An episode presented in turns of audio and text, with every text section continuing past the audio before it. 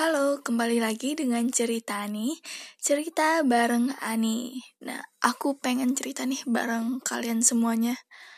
Aku itu kan sebelumnya Bukan sebelumnya Aku itu berasal dari Padang, Sumatera Barat. Dan sekarang aku lagi di Jakarta Dalam urusan pekerjaan.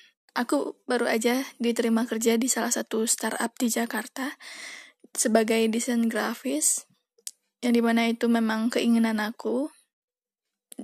Ya kalian tahunya aku uh, jurusan pertanian kan jadi itu sedikit informasi. Jadi aku uh, lintas pekerjaan aku berbeda dengan jurusan aku. Uh, karena tahun 2018 itu aku kayak mulai tertarik gitu dengan dunia kreatif termasuk di bidang desain grafis gimana sih aku bisa terjun di dunia desain grafis ini? Awalnya aku cuma penasaran doang ngotak-ngatik software uh, terus pengen merambah ke fotografi ke videografi dan akhirnya sekarang ke desain grafis. Hmm, gitu. Jadi aku di sini di Jakarta Selatan ini aku kerja dan itu perusahaannya salah satu digital marketing di Jakarta Selatan. Nah, gimana sih caranya untuk bisa keterima kerja di saat masa pandemi yang ya sangat sulit uh, dapat pekerjaan pada saat sekarang ini?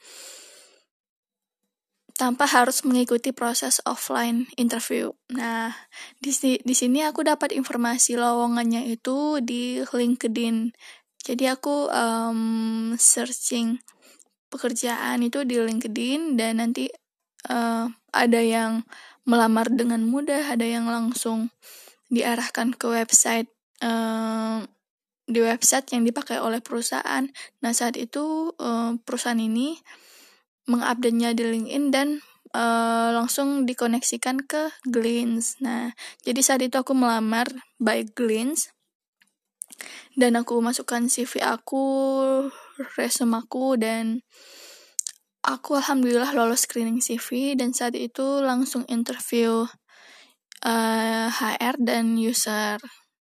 Dan gak beberapa lama setelah itu aku dihubungi untuk um, disuruh datang ke Jakarta. Dan maksudnya ya diterimalah kerja di sini dengan posisi desain grafis. Dan FYI aku di sini masih internship dan ada kemungkinan untuk uh, full time jika performnya itu bagus. Doain ya aku performnya bagus. so, gimana sih rasanya bisa keterima kerja dari Padang nih kita ngikutin online interview, online interview dan tiba-tiba lolos dan disuruh ke Jakarta tanpa harus mengeluarkan biaya dan bla bla bla bla yang lainnya gitu kayaknya memang pada zaman sekarang ini perusahaan memang banyak melakukan online interview yang di mana itu salah satunya penyebabnya tadi yang adanya pandemi virus corona. Jadi semua dilakukan via online.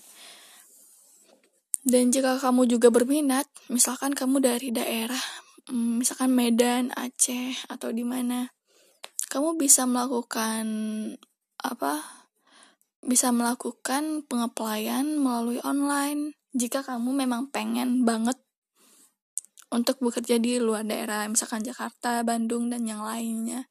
Kalian bisa masukin via LinkedIn atau Glints atau website yang lainnya.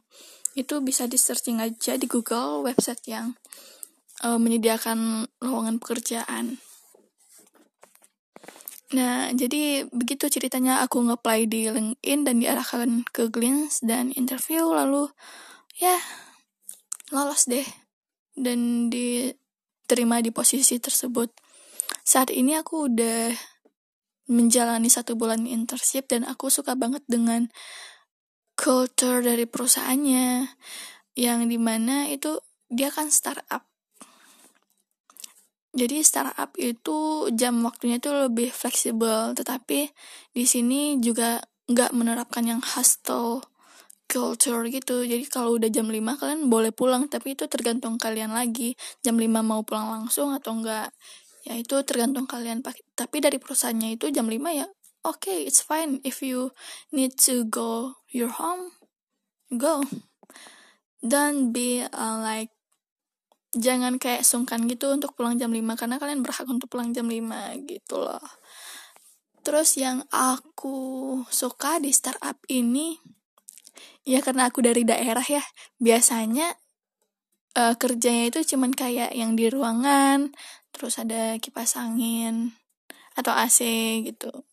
Tempat duduk meja kerja dah itu kalau di startup aku gedungnya itu di aku bocorin aku satu gedung sama Bukalapak tapi aku bukan kerja di Bukalapak.